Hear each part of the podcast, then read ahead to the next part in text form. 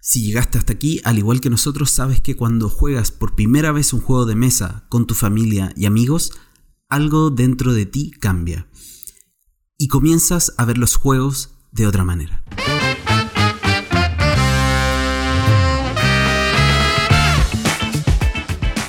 Soy Matías Arjona de Devir Américas y en este episodio hablaremos sobre la relación de la educación y los juegos de mesa. Y para profundizar sobre este gran tema me acompañan dos invitadas.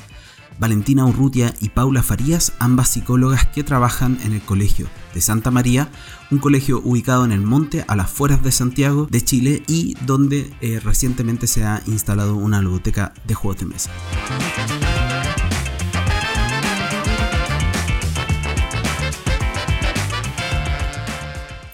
Muy bien, bienvenidas eh, Valentina y Paula. Gracias por su tiempo, gracias por,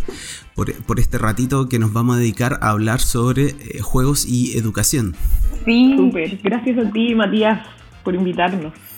¿Primera vez que participan en un podcast? sí, primera vez.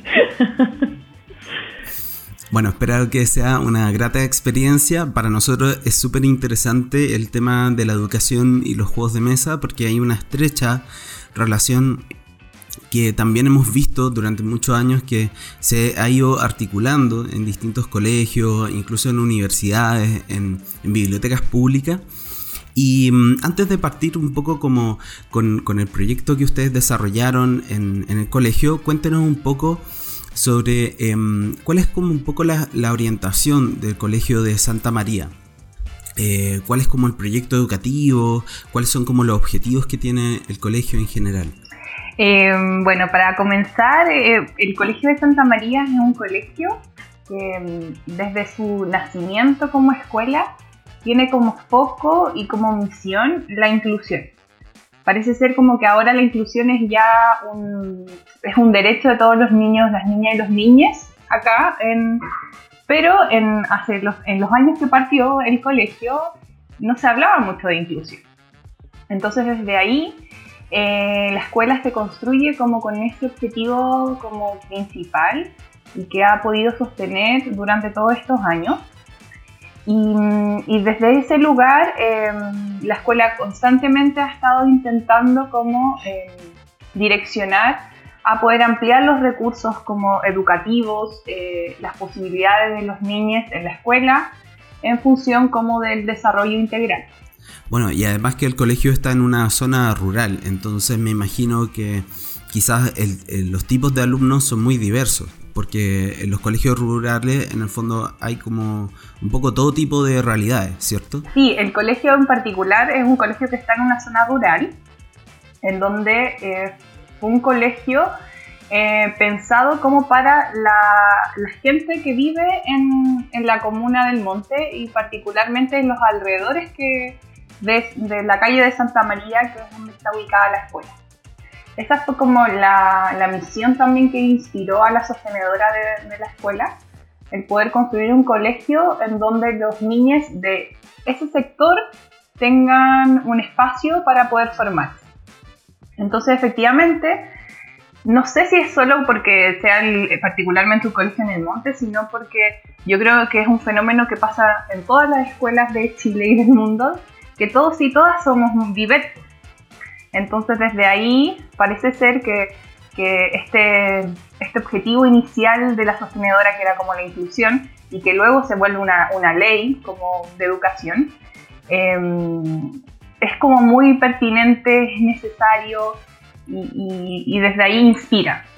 Ahora, cuéntenme un poco respecto al, al, al, quehacer que tienen ustedes dentro del colegio y cómo llegan un poco al, proceso de la idea de introducir una ludoteca de juegos de mesa. O sea,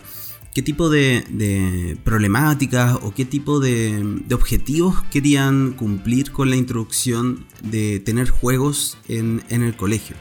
Em, quizás ahí, como en la misma línea que menciona Paula, ¿cierto? Em, también el tema de la ludoteca parte desde una inquietud y una visión de, la sostenedora em, respecto de la innovación, como que también un, aspecto bien importante que, que, distingue al colegio tiene que ver con eso, con el estar constantemente buscando elementos y estrategias y acciones para innovar y por tanto como para entregar em, oportunidades como a las niñas y a los niños, ¿cierto? Como que también tiene que ver harto con eso, con como poder ampliar el abanico de posibilidades, con eh, poder llegar em, a más niños, a más niñas, jóvenes, entonces como que la ludoteca parte también desde ese lugar, como desde ya, ¿qué más hacemos? ¿Qué más podemos como eh, desarrollar que tenga que ver con, con esto? Y, desde ahí entonces nosotras eh, nos ofrecieron, ¿cierto?, como el poder eh, formar el equipo de ludoteca escolar. Eh, y desde ahí con la Paula empezamos a, a eso, a formarnos, a investigar. trabajamos directamente en un comienzo, ¿cierto?, con, con el Observatorio del Juego. y fueron ellos quienes nos acompañaron como en esta primera etapa, en esta primera parte. Claro, porque me imagino que ustedes no tenían como conocimientos previos o experiencias previas de introducir un, juego de mesa en, un aula, ¿o sí? No, no, no, así como, eh, claro, desde lo formal, desde, desde lo técnico, eh, no, para nada. Entonces, como que la incorporación o, el trabajo en conjunto con el observatorio fue vital, porque ahí nosotras con la Paula pudimos aprender, aparte que también, bueno, ambas somos psicólogas, entonces también nuestra formación es distinta, ¿cierto? Y, tuvimos que, mm, que como, pucha, incorporar un montón de elementos pedagógicos y cómo hacer esta, esta alianza. Pues entonces, desde ahí también trabajar harto en equipo, como fortalecer incluso los equipos dentro del mismo colegio, pues como con la coordinación académica, con la dirección, con el programa de, integración escolar, con convivencia, como que también esto eh, tuvo que ver con, con, harto trabajo en equipo, como con harto de poder acompañarnos y ayudarnos también dentro de la misma comunidad educativa. Claro, normalmente los, procesos de innovación tienen mucha resistencia desde dentro, muchas veces de, de las empresas, porque Em, no todas las personas son tan volubles al cambio de metodología y de método y de forma. Em, cuéntanos un poco cómo fue el, proceso de, em, con, los docentes, con los profesores, con, quizás con la administración, de, poder bajar el proceso del juego hacia algo eh, funcional, porque normalmente si nosotros le dijéramos a algún apoderado que nuestro hijo va a ir a jugar al colegio, eh, probablemente nos va a ver con, muy mala cara porque está muy estigmatizado el juego como un proceso más de ocio que de aprendizaje como tal.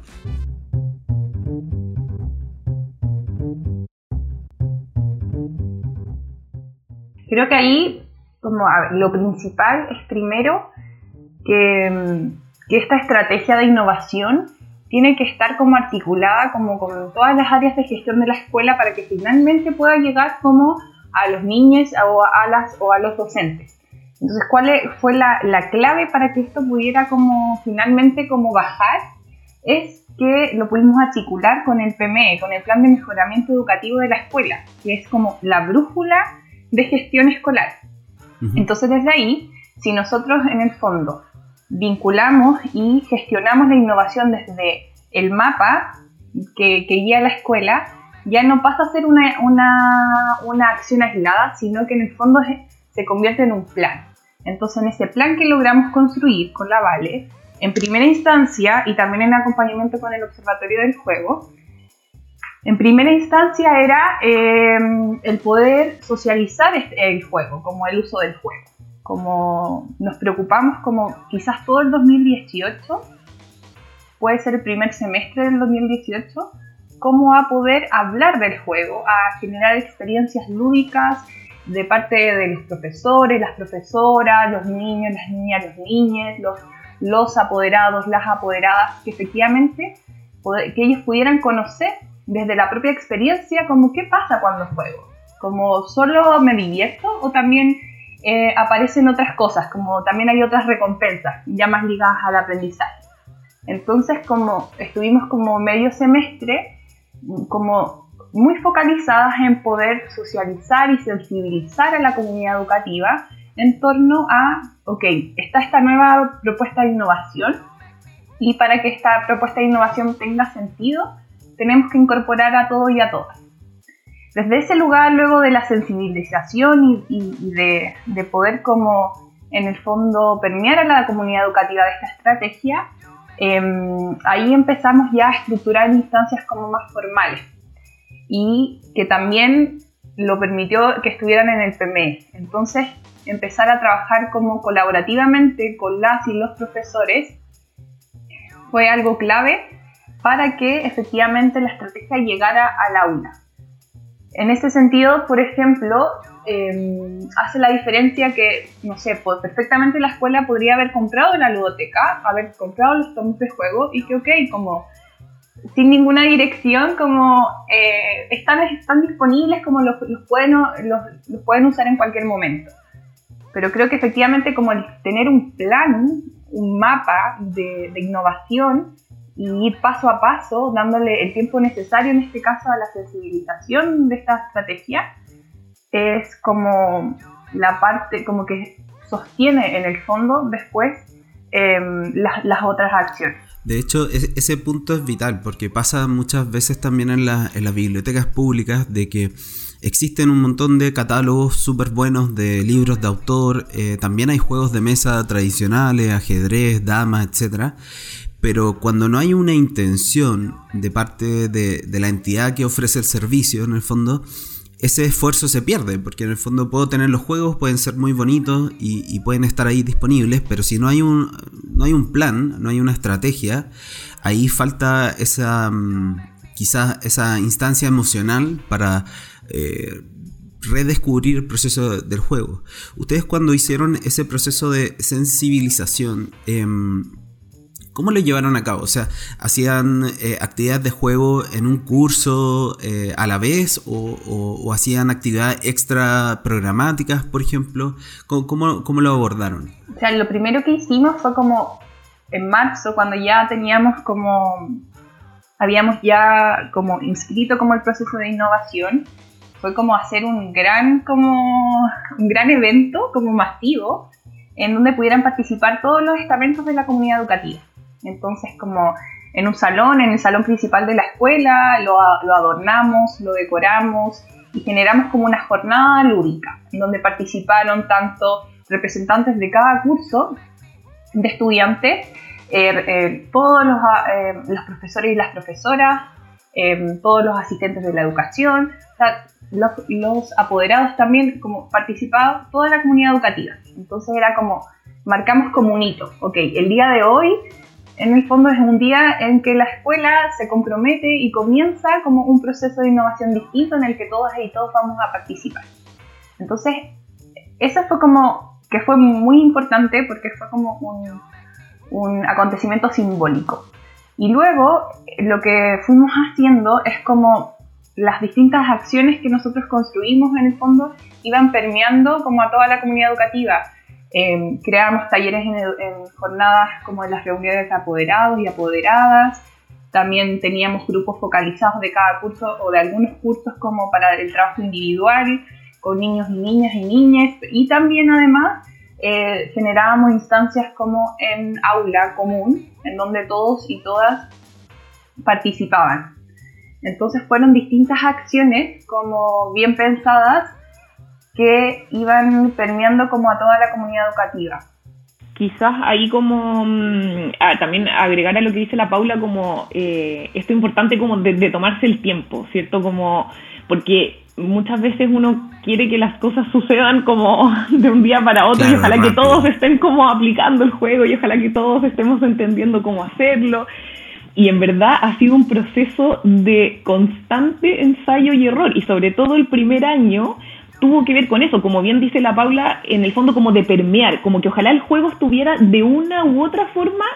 presente, pero en el fondo tampoco sabíamos muy bien qué iba a pasar, ¿cachai? Como ya veamos qué pasa en la reunión de apoderados y, y era como lo aplicábamos, lo hacíamos y luego evaluábamos y veíamos ya, chuta, qué pasó, cómo, se, cómo lo recibieron, cuál era el objetivo, se cumplió, no se cumplió. Como que el primer año fue mucho de eso, mucho de, de mm,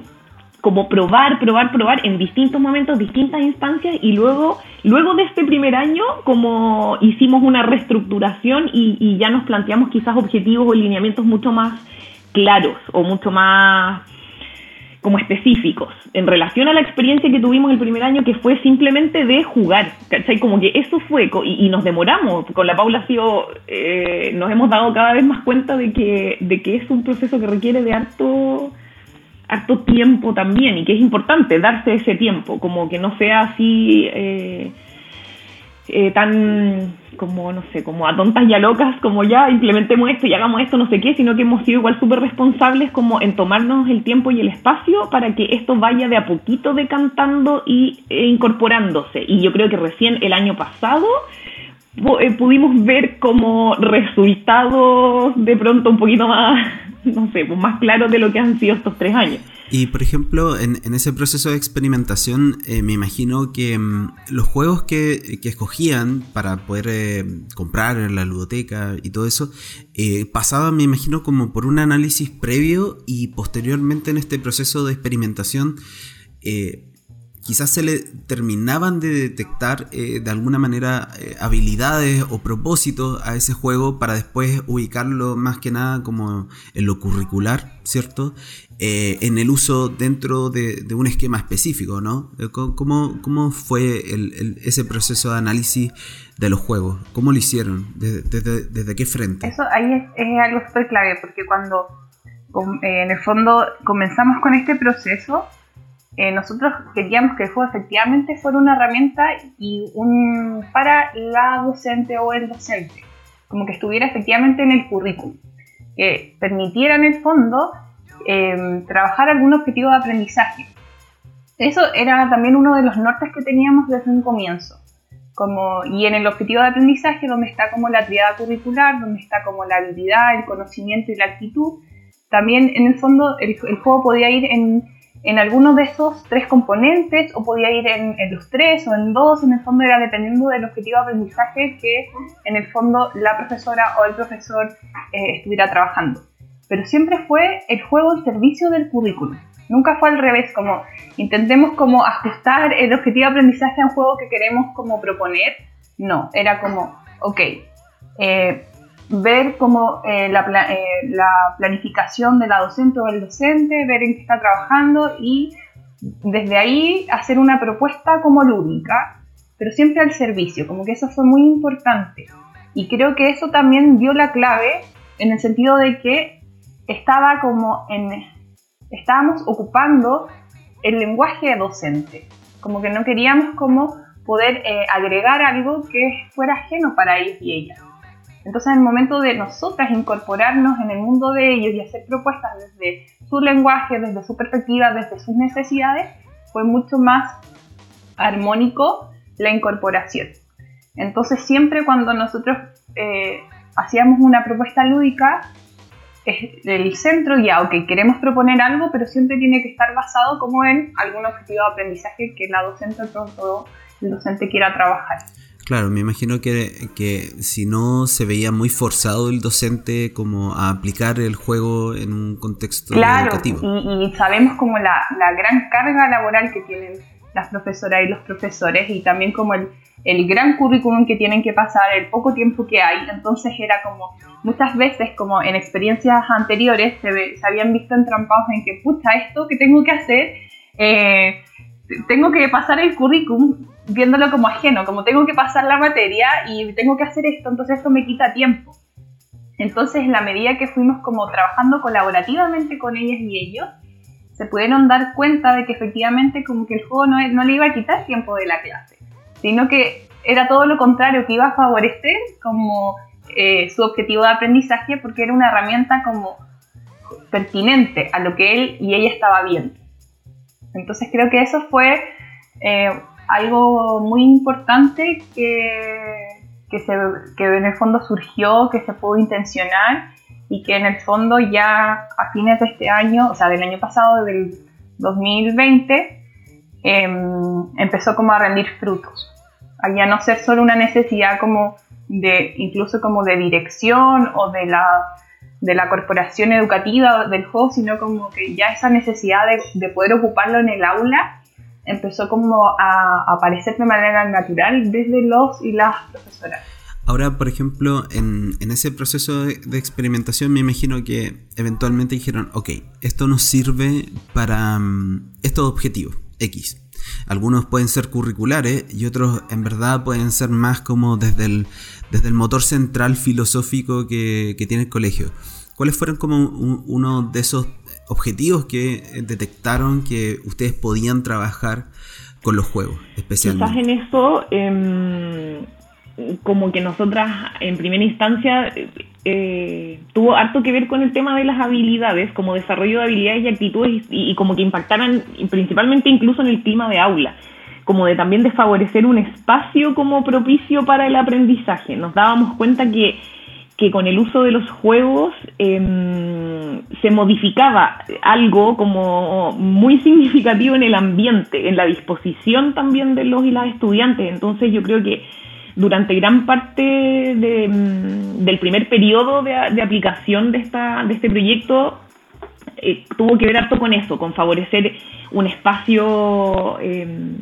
como positivo, ¿cierto? Y, adecuado para, para, el aprendizaje. Em, entonces el juego lo utilizamos harto incluso como en momentos de inicio de clase. Eh, y lo planteábamos también así con las docentes y los docentes, como no solo tenemos que atender el contenido, porque en el fondo, ¿qué sacamos con estar trabajando el contenido si los niños y las niñas no están no están motivados, no están que, hoy día sabemos que es la base para el aprendizaje, como que, exista un clima de aula positivo, que exista em, un, contacto desde una afectividad eh, agradable, ¿cierto? Y, y, eso facilita todos los procesos en el aula. Entonces, creemos que uno de los principales objetivos tuvo que ver un poquito con entrar por ahí y como que los docentes y las docentes se dieran cuenta que esto también eh, impactaba en, poder preparar un, espacio para el aprendizaje. bueno, de, sí, como ahí también como comentar que al principio se tiende como, claro, nosotros siempre pensándolo desde la teoría curricular, desde el objetivo de aprendizaje, y también creo que, un, como un fenómeno que pasaba era como ya, ok, llegaron los juegos de la ludoteca, entonces eh, se tendía a como, ok, necesito un juego de, no sé, la guerra del Pacífico, o necesito un juego de, eh, no sé, de la célula. Como al principio se tendía como a centrar como el juego como en algo mucho más desde el contenido, como un juego explícito. Como, y también fue como el tener que transitar en poder em, mostrar que no, pues que el juego, o sea, pueden haber, hay tomos de juegos como específicos, como efectivamente hay uno de la Guerra del Pacífico, pero en verdad cualquier juego, eh, a la base hay habilidades y que por lo tanto están, se pueden relacionar como a esta triada curricular. Entonces también en función como a lo que la Vale comentaba, tanto del clima de aula como de las habilidades, también pasaba esto como curioso, porque al principio como ok, necesito un juego específico de, cierto contenido y tuvo también que, hacer, que haber como un proceso de maduración, como de que efectivamente cualquier juego no necesariamente tiene que, tener contenido explícito, sino que igual me puede servir. Claro, de, hecho nosotros al menos hemos podido observar muchas veces a docentes que hablan eh, mucho sobre el impacto del juego en términos emocionales más que eh, curriculares eh, per se, porque en el fondo los niños vienen con una carga emocional que puede ser más positiva o más negativa según la realidad social o familiar que estén viviendo y por lo tanto llegan al colegio con con una carga en el fondo de, querer salir rápido del colegio o de esperar el recreo como única instancia de libertad, de, expresión incluso personal. Por lo tanto, em, es súper interesante eso del uso eh, del juego al principio de, la clase, en el fondo para... Eh, desapegar un poco al niño de esa carga y renovar un poco su energía y su atención hacia otras cosas y que también pueda no sé, sentir como un poquito de sentido de pertenencia, puede ser, respecto a los lugares y a las personas, al contexto educativo. No sé si de repente notaron como ese tipo de, cambios en, quizás incluso en el ambiente escolar. Sí, o sea, absolutamente, y, y sumado a lo que tú dices, Matías, es como pasan cosas en verdad muy, muy entretenidas con el juego, porque por otro lado, claro, tienes a los niños y a las niñas como motivados desde como es su lenguaje, o sea, los niños y niñas juegan y esa es la forma en la cual em, conocen y se acercan al mundo y es muy espontáneo. Pero por otro lado está también el rol del docente y la docente. Era, es muy entretenido y muy, muy rico igual ver cómo ellos y ellas también eh, se conectan con, con, el juego desde su propio niño y niña interna y, y, como que pasa algo también en términos de su bienestar, ¿cachai? Como que ellos también, como que en este espacio donde ellos debieran ser quizás como los eh, los que entregan el conocimiento, ¿cierto? Y como que están en, esta postura como de yo soy el profesor, la profesora, qué sé yo, eh, como que cambia el espacio cuando se incorpora el juego, como que ellos pasan a ser uno más y una más y se vinculan también con los estudiantes, con las estudiantes desde otro lugar. Y eso es muy sanador también y es muy y potencia un montón lo que sucede dentro, dentro del aula. ¿Cachai? Entonces como que también pasan procesos desde el vínculo del docente con el estudiante, la estudiante, y por otro lado, también con la Paula hemos utilizado el recurso como mm, en términos de autocuidado, incluso, como por ejemplo los consejos de profesores y profesoras. Eh, y era también muy interesante ver lo que sucedía ahí, porque incluso impacta también en el clima laboral, como entre los mismos colegas, eh, docentes que se sientan a jugar eh, en un consejo de profesores, es como que te cambia absolutamente la disposición también frente a, a un montón de cosas. Entonces el juego pasa a ser súper transversal en eso, tanto el impacto directo, ¿cierto?, con las niñas, con los niños, como con los docentes y, y cómo en, su bienestar también se ve, finalmente cuando tú tienes profesores motivados, eh, obvio que eso tiene un impacto en, en, el curso propiamente tal, entonces como que se pueden articular y nosotras con la Paula hemos intencionado de articular distintos elementos que en el fondo tienen un mismo, un mismo norte pero como no olvidar que eso, pues que somos una gran comunidad educativa y que una comunidad educativa que juega,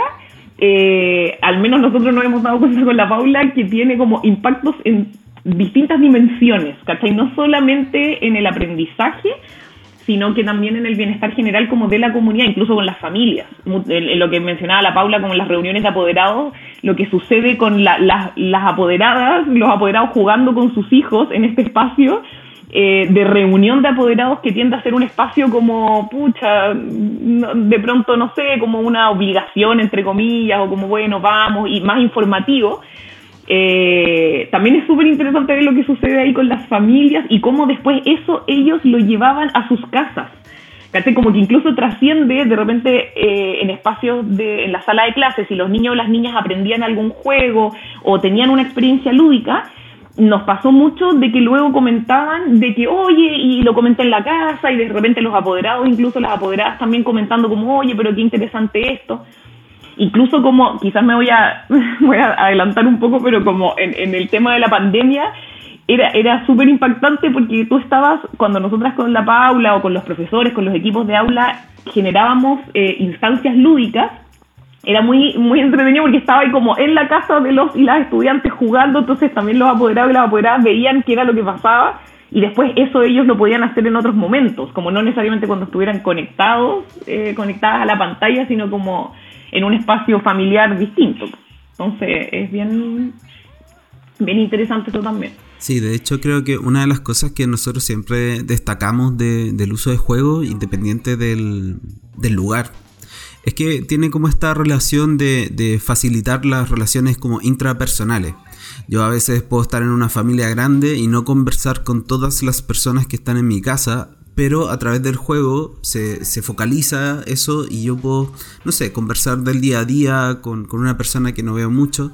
Y me imagino que eso debe pasar también en, un curso donde ya los niños están segmentados como por, eh, por sus gustos o conversan con más algunos niños con unos que con otros, pero el juego permite que estén sentados todos en la misma mesa, puedan interactuar o incluso los mismos docentes se puedan conocer, porque a veces no se ven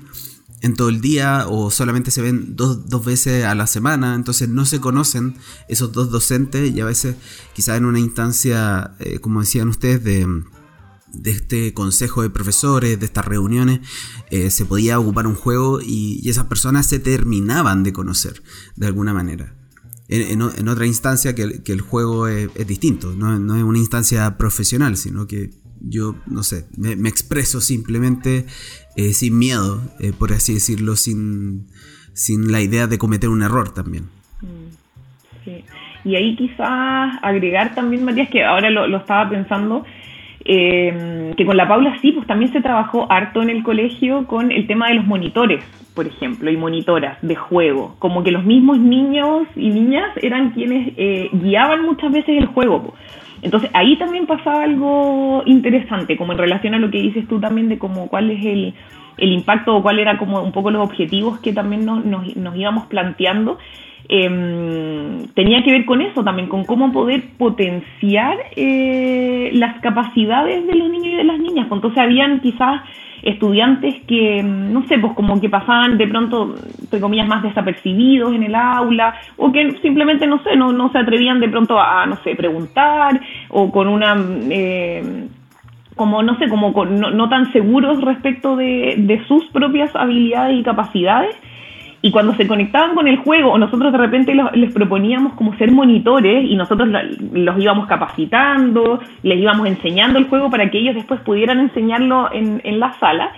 Eh, también sucedían cosas súper, súper bonitas eh, con ellos, con sus propias habilidades, capacidad, capacidad era como un espacio donde se sentían más seguros como para poder también desplegarse, desarrollarse y eso lo, lo, impactaba, o sea, como en su, en su autoestima, en su seguridad, en su, en su ser, de una manera que con, con la Paula no, no, lo teníamos previsto, como que ahí, y, eso es entretenido, que van surgiendo cosas en el mismo camino, en esto que te hablamos antes, como de esta constante aplicación, evaluación, ensayo, error, como mira, vamos para allá, no, para allá no era, nos cambiamos, listo, esto, eh, todo, todo finalmente de repente iban saliendo cosas que nosotras no teníamos previsto y que, y que tenían un impacto mm, bacán, pues como que sucedían cosas súper súper súper entretenidas que los mismos niños y niñas nos iban mostrando finalmente, como que y las docentes y Bueno, de, hecho me imagino que en, en algún punto eh, dentro del colegio eh, hablaron como de tratar de medir eh, el impacto, bueno, en términos quizás más formales. ¿Llegaron a alguna instancia a hacer algo así o lo dejaron más como un proceso de motivación o de convivencia escolar o, o, lo, aplicaron, no sé, hay, hay veces que algunos colegios lo, lo, aplican directamente en ciertos ramos porque quieren o, identificaron que tenían un problema de motivación en, ese tipo de ramos y, trataron de focalizarlo ahí para, no sé, sacar adelante a los chicos en matemáticas o en lenguaje porque notaron que eran, eran ramos que, estaban peligrando en el fondo. Nosotros focalizamos, o sea, teníamos varias líneas de acción. Una tenía que ver con grupos focalizados, otra con de trabajo en aula común y además teníamos como cursos eh, particulares con los que trabajábamos y asignaturas también particulares en las que también acompañábamos, que eran lenguaje y matemática. Eh, pero sí siempre pensando que independiente de que se trabajara lenguaje o matemática, algunas habilidades eran transversales también a otras asignaturas y también el, el, trabajo como en esta área como de convivencia escolar, como de clima, de autoestima, de participación, también eran elementos que de manera transversal, como solo por el hecho de jugar, se activan y se trabajan. Entonces, desde ese lugar, em, este, el año pasado nosotros sí, en, primera instancia, queríamos, ese, este, el, el 2020, perdón, poder generar algún instrumento mucho más formal, construir un instrumento de, de medición particularmente en las áreas como de matemática, lenguaje, que eran como las asignaturas focalizadas y también convivencia escolar. Eh, en virtud como de la pandemia eh, fue muy difícil porque también nuestro plan de trabajo cambió completamente, se adaptó, entonces esa parte de la evaluación quizás mucho más rigurosa que queríamos como construir un instrumento, no pudimos hacer, pero siempre nosotras como eh, constantemente estamos evaluando a través como de, encuestas como de satisfacción, por ejemplo, tanto a los niños como a los, a los y las profesoras. Por ejemplo, siempre a final como de cada semestre o cada año, eh, también una encuesta anual como en función como a la opinión, a la sensación como de, eficacia de, la estrategia, eh, íbamos recopilando información.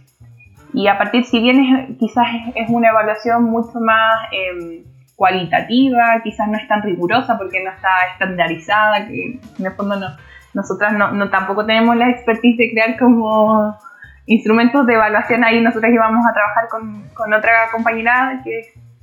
que, es socióloga y que, que, trabaja en la escuela y que desde ese lugar como que nos iba a apoyar. Si bien no pudo ser de esa manera, los resultados que fueron en este formato más cualitativo también igual fueron súper positivos, como los y las eh, niños y niñas y niñas constantemente como que reportan de que, de que les sirve, que les gusta, de que pudieron em, trabajar como ellos le ponen así como trabajar el, cerebro, trabajar la mente, como ese es su lenguaje, pero en el fondo lo que nos están mostrando es que efectivamente a través de esto también se trabajan, por ejemplo, habilidades. Em, también aparece el tema de que se entretienen, se motivan, entonces ahí también aparecen como elementos más relacionados a convivencia escolar. Em, y las evaluaciones fueron transversales eh, desde, no sé, pre-kinder, ahí obviamente en pre-kinder eh, no, no, les, no, no, les hicimos una encuesta propiamente tal a ellos y a ellas, sino como con la, con la profesora en este caso. Eh, pero también medimos como en, en, quinto, en segundo medio, en séptimo, en distintos niveles, como para también ver como la percepción. Y por, parte, por otra parte, como el trabajo colaborativo, porque también nosotras constantemente estamos trabajando colaborativamente con, con las y los profesores, como en reuniones de, de planificación, donde ahí se van construyendo las, las propuestas de, desde, la, desde la intervención basada en juego. Eh, también fue una evaluación súper positiva, como lo que, lo que rescatan las profesoras. En este año particularmente trabajamos con con mujeres em, era como el que efectivamente era una herramienta muy útil para ellas, que efectivamente facilitaba el clima de aula, reportaban, les gustaba mucho que también estuviera siempre ligado como al currículum, em, por ejemplo. Entonces, si bien son evaluaciones quizás no tan formales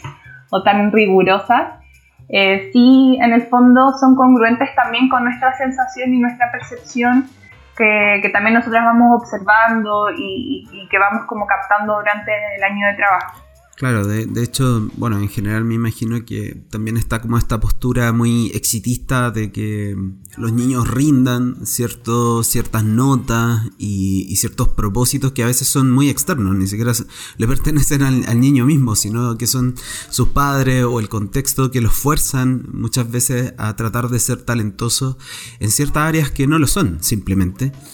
Y, eso los desmotiva mucho porque sienten que no, son útiles o que no tienen habilidades. Y, hay veces que es mejor observar a, la persona en su componente completo. Y, quizás por ahí también eh, puede ser una forma práctica de medirlo. O sea, si yo tengo un niño que no, no está dando resultados en, en ningún ramo, hay, hay, un tema de fondo ahí que está calando, ¿cierto?, en esa persona y que quizás a través del juego lo ayudo a sentir seguridad, a eh, generar mejores redes y tener una mejor experiencia. Eh, el solo hecho de reírse ya genera un cambio en el ánimo importante, en tu predisposición durante todo el día, ¿cierto? Y quizás esos son em, puntos muy importantes porque son basales para después tratar de introducir quizás temas más duros que, son eh, quizás más aburridos también para, para, el niño en sí, pero quizás lo afronta desde, desde un punto de vista más amable porque ya siente que todo el contexto lo favorece en el fondo y, lo, y lo impulsa hacia estar integrado y no estar apartado, que es quizás una eh, de las cosas más, más más importante sobre todo en los preadolescentes y a los adolescentes que se segmentan un poco eh, del resto y, también quizás muchas veces eso hace que, su interés de estar eh, físicamente en el colegio sea nulo. Eh, me imagino que quizás los beneficios se pueden ir midiendo también por ahí y desde ahí trabajar quizás los contenidos curriculares cuando ya tenemos a la persona en una postura más positiva con respecto a nosotros como, como entidad, como institución. Sí, sin duda. Y, en relación a eso es como, como, no sé, por ejemplo, ahora en la escuela eh, se adjudicó el tema del proyecto Bicentenario y que eso en el fondo implica que, eh, que está centrado en, en, el juego, como la propuesta técnica que, generó el equipo directivo y que mm, ahí vamos en este, tema como de los resultados, también implica que en una cierta cantidad de años, eh, porque en el fondo la, la, propuesta es, con el juego nosotros vamos a poder, eh, los niños y las niñas y los niños van a poder aprender más eh, y por lo tanto eso va a estar lamentablemente sujeto y, se va a demostrar como en esta evaluación estandarizada del sistema de medición de la calidad de la educación que técnicamente es el CIN si bien es como algo muy incongruente como con la propuesta lúdica y que finalmente como la gestión igual se tiene que adaptar y ajustar como a, que la midan por el CIMSE, que quizás no sería la prueba más ideal para poder medir como una gestión lúdica de, de años, pero quizás esa va a ser una buena como instancia de que de ver cómo quizás aparecen como resultados duros y nos sorprende quizás como, como esto. O sea, yo, yo apuesto de que no es mi objetivo que los niños y las niñas y los niños jueguen el Simse, como desde mi visión, como en verdad tienen que ser niños felices. Pero de pronto, como también aparece esta, no es excluyente a que los resultados como el Simse, eh, no sé, aparezca como una, una un aumento en el, puntaje, por ejemplo, ¿cachai? Y eso, lamentablemente, en, el sistema educacional eh, tiene un peso, pues, ¿cachai? De pronto quizás también va a ser positivo, mirándolo como desde otro lugar, de que le va a dar como más, eh, más respaldo a la estrategia. Quizás para, no sé, futuros colegios en que, miren, miren, el Colegio Santa María, como a través de una propuesta lúdica, logró como subir sus puntajes 15 o sea, colegios que quizás son más como de este em, lado más academicista. Entonces, en verdad, como es una estrategia nueva, o sea, nueva entre comillas, porque fue en verdad estado la cultura durante la existencia como del ser humano, em, son cosas que se, se, están moviendo actualmente, ¿cachai? Y creo que, que ahí, en la medida que, que, vamos viendo como estos nuevos proyectos, estos nuevos desafíos, también se van a ir em, también generando más evidencia empírica que yo entiendo que como para el sistema educativo, como dentro del paradigma, también es importante. Claro, de hecho, en, el contexto, solamente para, para quienes nos están escuchando y no son de Chile, el CIMSE es, es quizás la típica prueba de conocimientos que se hace en grados específicos del colegio que mide principalmente conocimientos em, técnicos de matemática, lenguaje y ciencia. De hecho, eh, de base deja todas las artes fuera, que eso ya, ya es, un, problema. Pero en el fondo eh, podría ser el, el CIMSE considerado igual como una, una prueba similar a la PISA, por ejemplo, que es internacional, o, cualquier otra que solamente mide conocimiento en sí mismo, más que em, algo un poquito más integral en, ese sentido. Eh, era para, para puntualizarlo. Ahora, em, respecto a este proyecto, eh, bueno, me imagino que lo van a tener que implementar eh, una vez que salgamos de un, poco del proceso de, pandemia, que, las personas se puedan unir, que se puedan juntar en una sala de clases, porque ahora todo está digitalizado en el fondo. Em, pero un poco, ¿ustedes cuáles creen que debiesen ser los, principales objetivos para ustedes eh, en, ese proyecto? O sea, cuando concluya. ¿Qué, debería pasar? Eh, dejando un poco de lado quizás lo más eh, formal de los conocimientos como tal.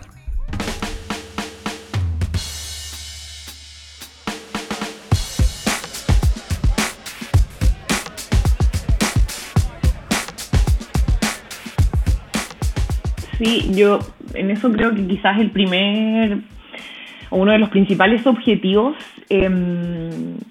y que sería súper, súper importante tendría que ver con instalar el juego como una herramienta mm, válida eh, que la comunidad como que en su conjunto logre validar, ¿cierto?, el juego como, como una herramienta de, enseñanza-aprendizaje y de desarrollo, como dices tú, integral de, de, los niños y de las niñas. Em, como en términos más, más no sé, como más, más como, claro, sacándolo un poco de los, de los rendimientos académicos, porque de todas maneras igual hay indicadores que están sujetos a eso, ¿cierto? Igual es importante que los niños y las niñas avancen en sus aprendizajes Y, eso también va a tener, o sea, sería súper importante que sucediera luego de estos años de aplicación, ¿cierto?, de este proyecto, que efectivamente se pudiera observar un avance de los niños y las niñas en sus aprendizajes, en, la adquisición de, contenido y finalmente de herramientas que les permitan desenvolverse en, su vida em, más adelante. Eh, que, que, logren incluso poder, no sé, como, como subir em, incluso estos puntajes como simple que les que permitan poder em, quizás posteriormente ya en cuarto medio saliendo poder también optar como a mejores oportunidades dentro del sistema educativo eh, y, sí, pues yo creo que, quizás como estas dos grandes em, áreas o ámbitos sería importante poder observar, ¿cierto? Como el instalar, el validar el juego, incluso que, que también los docentes y las docentes puedan como eh, ser independientes como en el uso de esta, de esta estrategia, ¿verdad? Por eso te hablo como de esto de que se instale el juego, porque en el fondo tiene que ver con eso, como con que el juego eh, permee y esté en, en, las distintas dinámicas de lo que sucede en la comunidad educativa y de que todos y todas puedan utilizar esta estrategia de forma autónoma y, y, respondiendo como a sus propias necesidades, ¿verdad? Que los profesores y las profesoras sean capaces como de tomar esto y decir, ya, sabéis que mira, a mí me sirve, eh, particularmente con este curso, con sus características, me sirve mucho poder incorporarlo desde la motivación, por ejemplo, con otros vamos, lo vamos a tomar desde otro lugar. Em, sería sería súper eh, positivo que eso sucediera, como que, que, existiera también un lenguaje común de uso del juego o de uso de la estrategia del aprendizaje basado en juego finalmente que tiene que ver, claro, más que, más que el juego, como que eso también nos pasaba harto, o nos pasó harto este, este 2020, Em, que se habló mucho también de gamificación, ¿cierto? Y como incorporar elementos del juego, no solamente lo que nosotros conocemos tradicionalmente como el juego de mesa em, o las plataformas quizás digitales, sino como también elementos del juego que eh, se puedan ir instalando en los distintos los distintos ámbitos de la, del colegio, ¿verdad? Como, no sé, el uso, la narrativa, por ejemplo, el uso de una narrativa o el uso de, los tiempos, eh, las recompensas, eh, los niveles de progreso, como que hay distintos elementos que se pueden también instalar en, en el colegio en distintos momentos, distintos ámbitos y que yo creo que sería muy muy positivo de verlo luego de, de que este proyecto simplemente como que podamos también nosotros tener ese lenguaje común de alguna forma. No, definitivamente. Em, al, menos a mí me pasa eh, siendo profesor en, la universidad, recibiendo alumnos de primer año que muchas veces ellos no saben cómo sociabilizar con, con otras personas que no conocen. Y el primer y segundo semestre para ellos es crítico cada vez que hay un trabajo en grupo con personas que no conocen y muchas veces no se saben comunicar y quizás todos eh, individualmente son brillantes pero el solo hecho de tener que conciliar ideas que uno tiene que ceder en, ciertas eh, opiniones que tiene, al no estar resuelta, después en el proceso de la universidad se, le hace cuesta arriba, porque en el fondo, em, de alguna manera, esas relaciones personales, si no están bien trabajadas desde antes, eh, son muy difíciles después incluso del proceso de la universidad trabajarlas en un contexto elaborar si es que no están desarrolladas correctamente. O sea, muchas personas se van a cohibir, van a cerrarse emocionalmente, van, nunca van a decir que tienen un problema y eso va después a perjudicarlos en el grupo de trabajo donde están o, qué sé yo. Entonces quizás son cosas más profundas que, en el fondo quizás em, el proyecto que tienen tiene que solucionar para ayudar a que eh, sea más fácil el desarrollo incluso que las personas puedan ser más autocríticas eh, de buena manera consigo mismas, que puedan entender un poco eh, también hacia dónde ir y, no, y no sentirse tan superados como por el contexto. Hay muchas habilidades como emocionales que de repente se podrían trabajar. Ustedes, em, ¿cuáles son como las principales habilidades que, han visto que, pudieron desarrollar en todas estas interacciones de experimentación? Con el juego? Quizá dentro como de este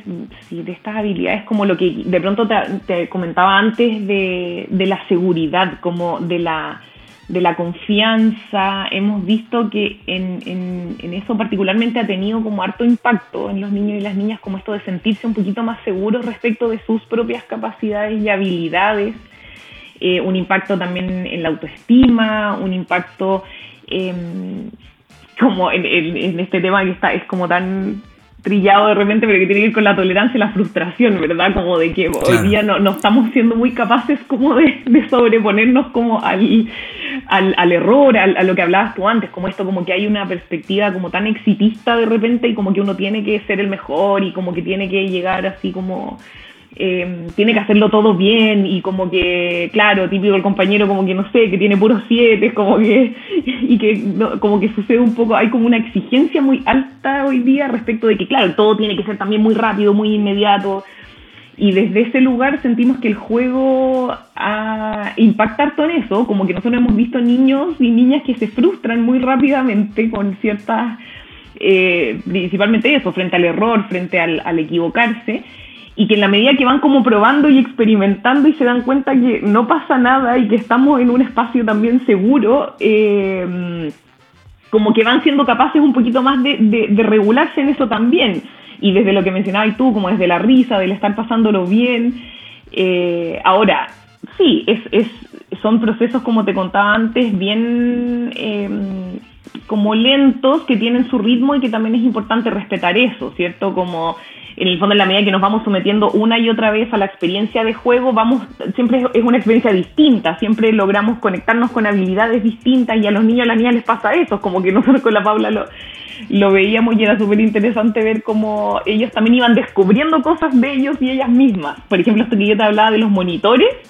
eh, claro, era bacán porque muchos de ellos no sabían que podían hacerlo, que tenían como esa habilidad y era como, oye, sí, ¿sabéis que como es como también abrir el, el, espectro de también el, por eso hablo de la seguridad o como de la confianza, porque también tiene que ver como con el conocerse, como que también el, juego y esta experiencia les permitía como poder conectarse quizás con otras cosas que no que antes no lo, no lo habían no lo habían visto. Entonces yo creo que el principal impacto tiene que ver con con eso, como en términos emocionales y, afectivos también, y, el, y sin duda el vínculo entre ellos y ellas, pues como el trabajar en equipo, el trabajar en grupo, el escucharse, el respetar también los turnos, eh, el ser capaces de esperar, el, tener paciencia también respecto de, de lo que está sucediendo en, la dinámica, entonces es, es, bien transversal en verdad, en ese sentido lo que, lo que va sucediendo, pero yo, yo lo, he visto un poquito más en, ese, en ese sentido, en ese ámbito de esos como elementos. Ahora, em, ¿qué recomendaciones ustedes harían a otros eh, profesores o profesionales para em, si están considerando integrar el juego hacia eh, un colegio o un proyecto educativo, que puede ser extracurricular también? ¿Cuál sería como quizás algunas cosas básicas que ustedes aprendieron que sí o sí hay que, hacer para poder llevarlo a cabo e integrarlo correctamente? Yo creo lo primero es como uno tener la convicción y la experiencia y como de que efectivamente el juego es una herramienta muy rica, como ya lo hemos estado hablando durante esta conversación, tanto como en ámbitos más em, como del aprendizaje em, más duro, como también desde el área como del desarrollo socioemocional y del bienestar.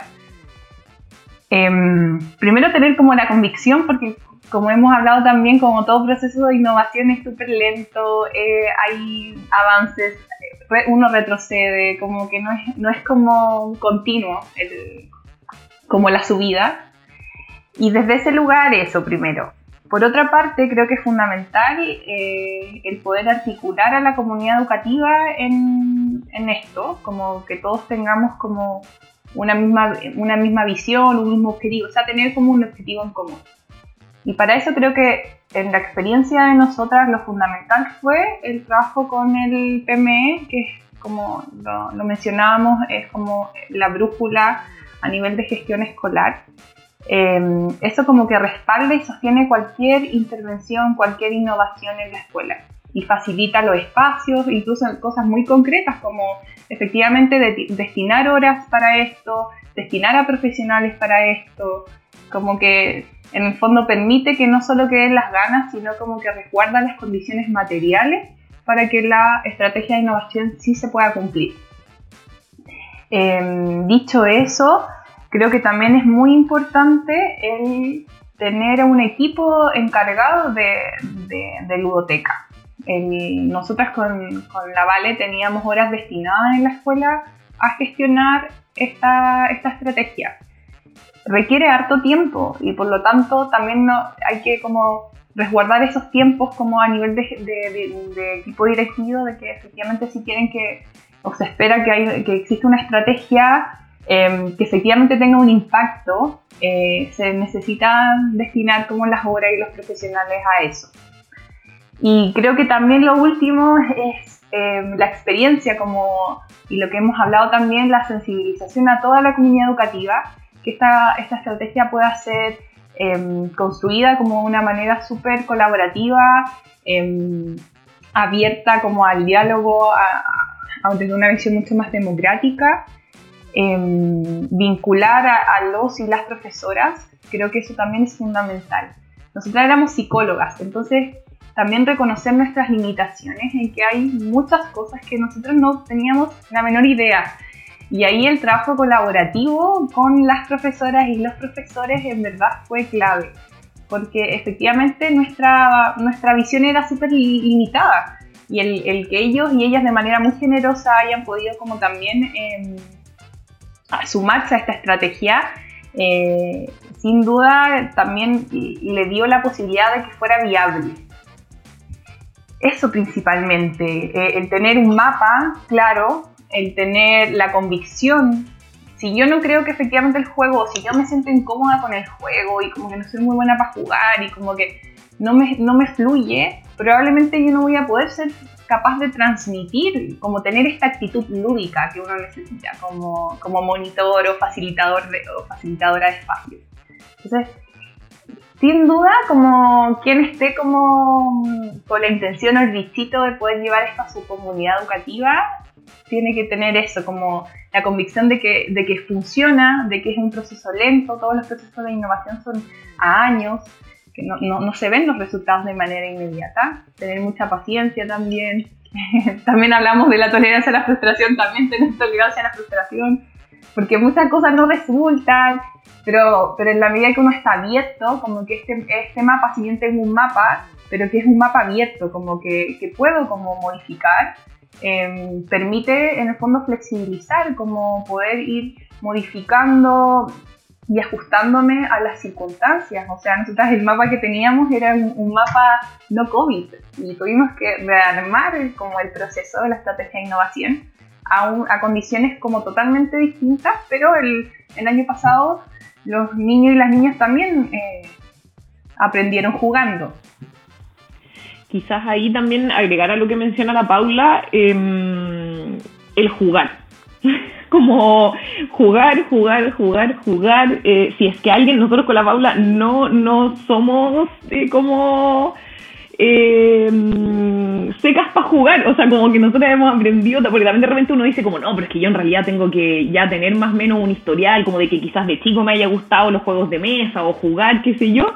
en verdad no, como que también todos y todas están invitados e invitadas a hacer esto y aprender jugando, nosotras también. Nosotros con la Paula de repente, claro, tomábamos los juegos de la ludoteca y íbamos viendo los elementos, íbamos jugando, íbamos mirando las reglas y en la medida que lo íbamos jugando, obviamente ahí surgen como posibilidades de poder utilizar eso. Entonces, y, eh, también tener claridad de eso, de que igual hay que jugar, jugar, jugar, jugar. Nosotras deberíamos ser las que más jugamos porque en relación a eso es como vamos a poder también instalar y como dice la Paula, tener la convicción de que funciona, porque si yo veo que a mí me está sirviendo para yo poder desarrollar ciertas habilidades en mí, en el fondo va a ser muy fácil poder como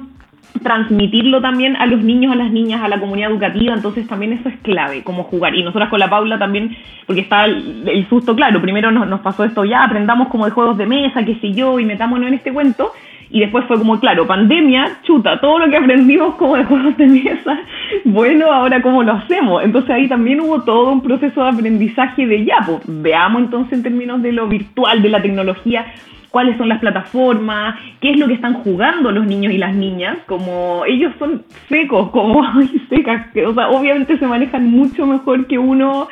en, en, este tema, entonces como también tener la capacidad de poder eh, preguntarles a ellos como y que te enseñen, como que son varios elementos como el es finalmente el atreverse a,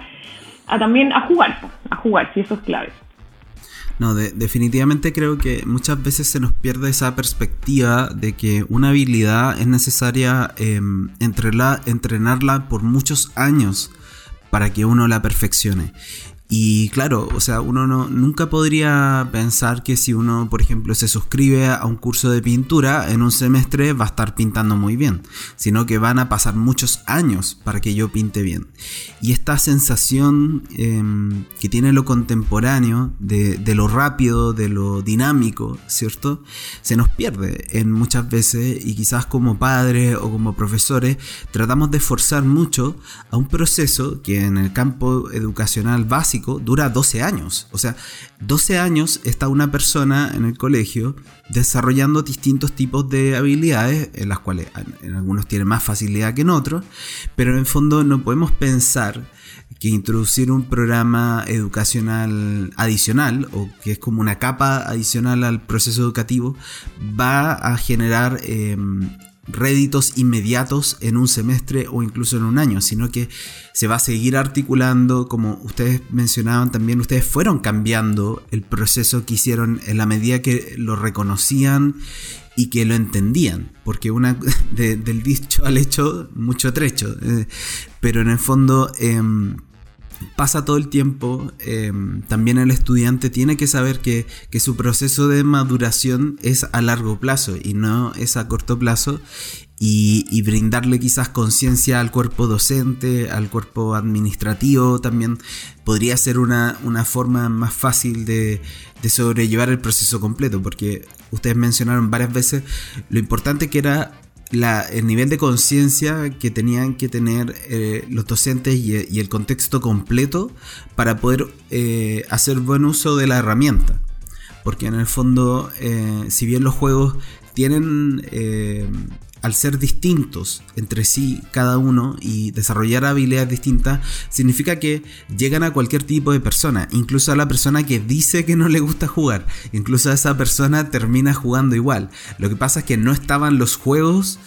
eh, del estilo para esa persona disponible hasta ese minuto. Pero esa persona también tiene un, hábito de juego que no conocemos porque no, no habíamos intencionado ese, ese proceso. Pero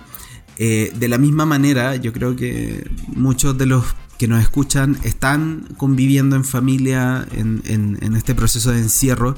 y probablemente tienen juegos en su casa em, que quizás pueden de alguna manera intencionar hacia algún proceso de aprendizaje específico familiarmente, ¿cierto? Y todo eso, porque los juegos ya tienen una temática de, de base, o sea, los juegos se tratan de algo.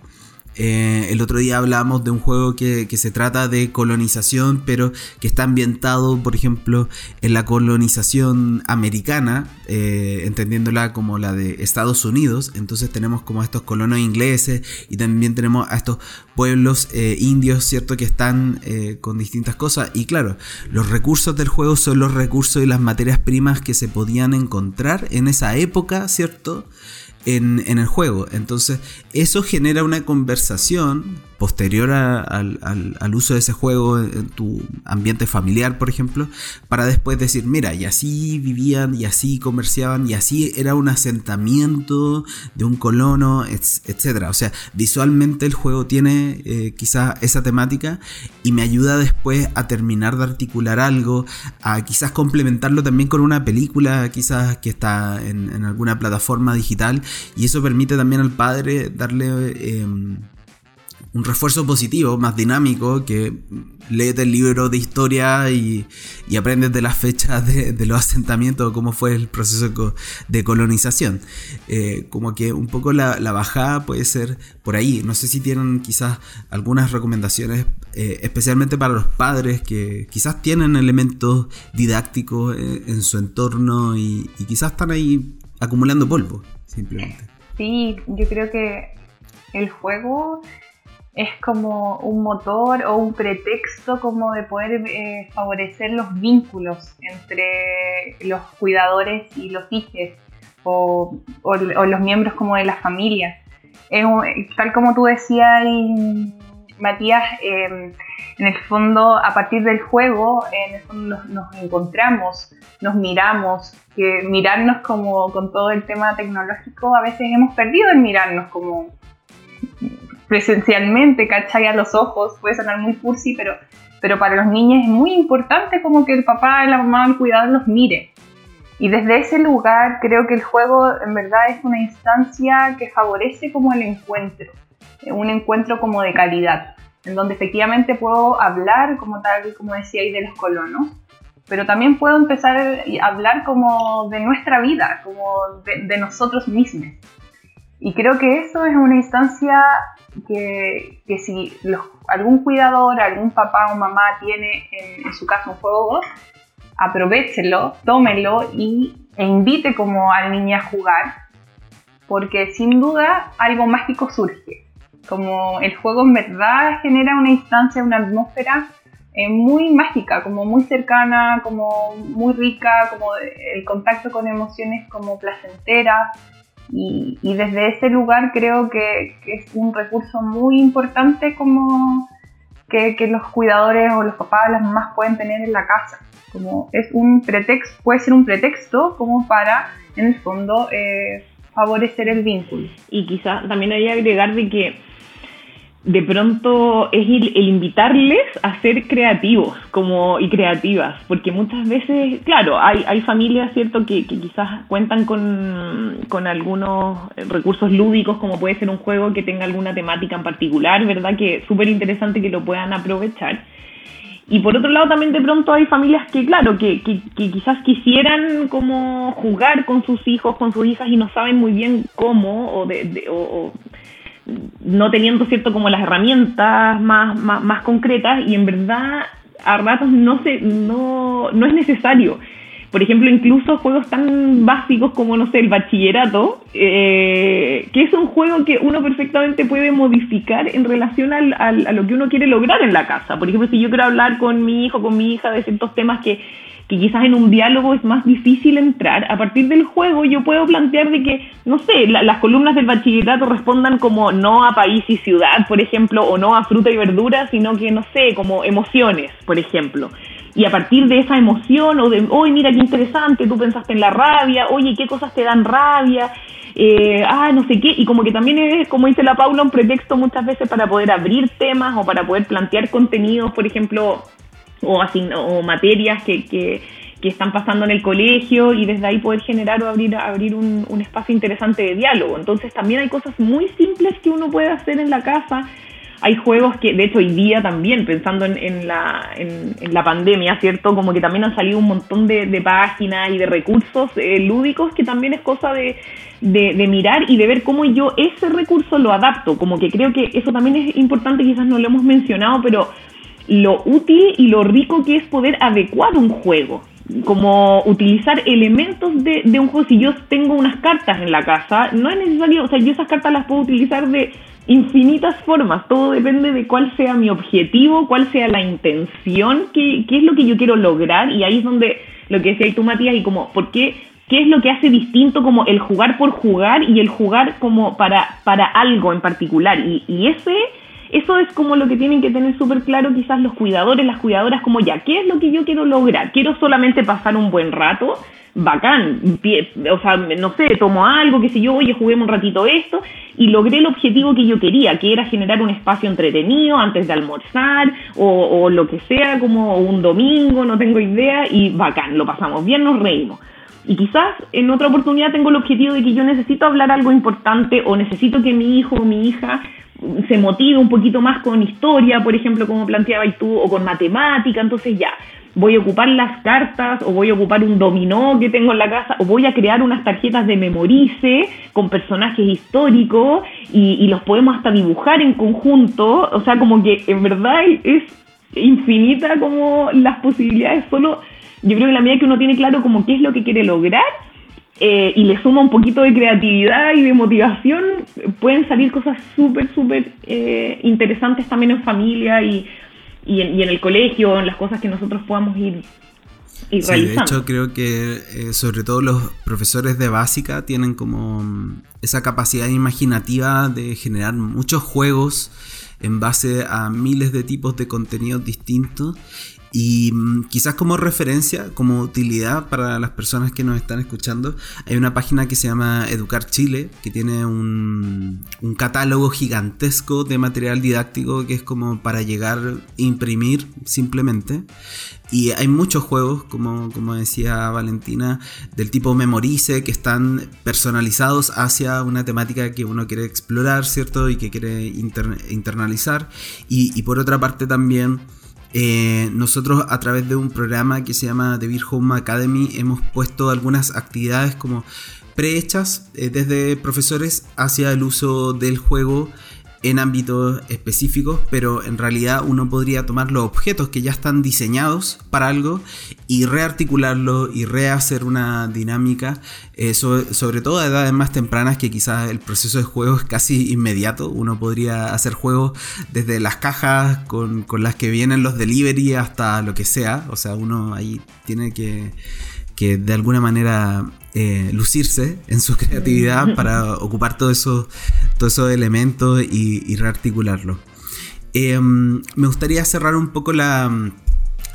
este capítulo eh, agradeciéndoles principalmente por, su esfuerzo. Definitivamente se, nota que les apasiona esto y, lo transmiten en, las vivencias que han tenido, que, que pareciera que descubrieron algo que quieren desarrollar por muchísimo tiempo y eso da eh, muchísimo gusto y, ojalá pudieran venir más adelante cuando este proceso ya esté más instalado para contarnos un poco cómo fue este de nuevo proceso de aprendizaje y de exploración. No, darte las gracias a, o sea, las gracias a David como por el espacio. Nosotras, en verdad, es un tema que nos hace mucho sentido, que, que, que además desde la experiencia hemos visto como el impacto positivo que tiene. Así que feliz de cómo compartir, de expandir como, como esto, esta experiencia, de poder motivar a, la gente que, que, nos está escuchando a que, a que le den, como se atrevan. Así que no, muy agradecidas como de, poder haber participado de esta conversación. Sí, me sumo ahí a la, a la Paula, también muy entretenido como hablar. Yo creo que hoy día también el diálogo... Eh, es, cada, es, siempre muy necesario, muy útil, muy constructivo. Eh, las comunidades de aprendizaje, así que bacán, sí, pues eso, como también poder eh, compartir las experiencias, sin duda es súper interesante para que otros y otras puedan también sumarse y, y así como nosotras hemos aprendido de, de, experiencias de otros compañeros y compañeras, entonces al final es súper, es un círculo virtuoso y estos espacios creo que finalmente vienen a, potenciar eso y, desde eso, desde lo positivo y, pensando en, el bienestar siempre, así que bacán y de todas maneras vamos a en una de esas volver a, a, ver cómo nos fue, cómo nos ha ido en este, en este tiempo. Sí, de, todas maneras las vamos a invitar más adelante para que nos cuenten un poco el relato y también incluso les, adelanto también que más adelante también vamos a tener a otro especialista que ha hecho otro tipo de ejecución de juegos con em, alumnos conflictivos y alumnos como un poco más antisociales a través de los juegos de rol para unificar esos grupos y mitigar esas como actitudes negativas a través de este proceso de hacer personajes, eh, hacer aventuras y todo eso que es como más mucho más personal, mucho más específico.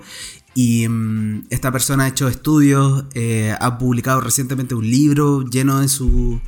de, los últimos 10 años que ha estado experimentando en distintos colegios vulnerables. Entonces vamos a seguir nutriendo un poco la, conversación y el conocimiento en capítulos. Interesante, bacán. Sí, lo vamos a escuchar sin duda, ese capítulo. bueno, gracias a todos y a todas quienes escuchan y recomiendan este podcast. Les recomendamos que pueden escucharlo siempre a través de Spotify, Apple Podcasts, Google Podcasts y Spreaker, que es nuestro host. Y además que si eh, les interesa cualquier cosa que nosotros hayamos hablado en, este capítulo o en algunos anteriores, siempre pueden em, visitarnos en devir.com o quizás consultarnos a través de redes sociales como Devir América, Devir Argentina, Chile, Colombia y México. Muchas gracias por eh, su sintonía y nos despedimos y les deseamos mucha suerte en este 2021. Chau, chau.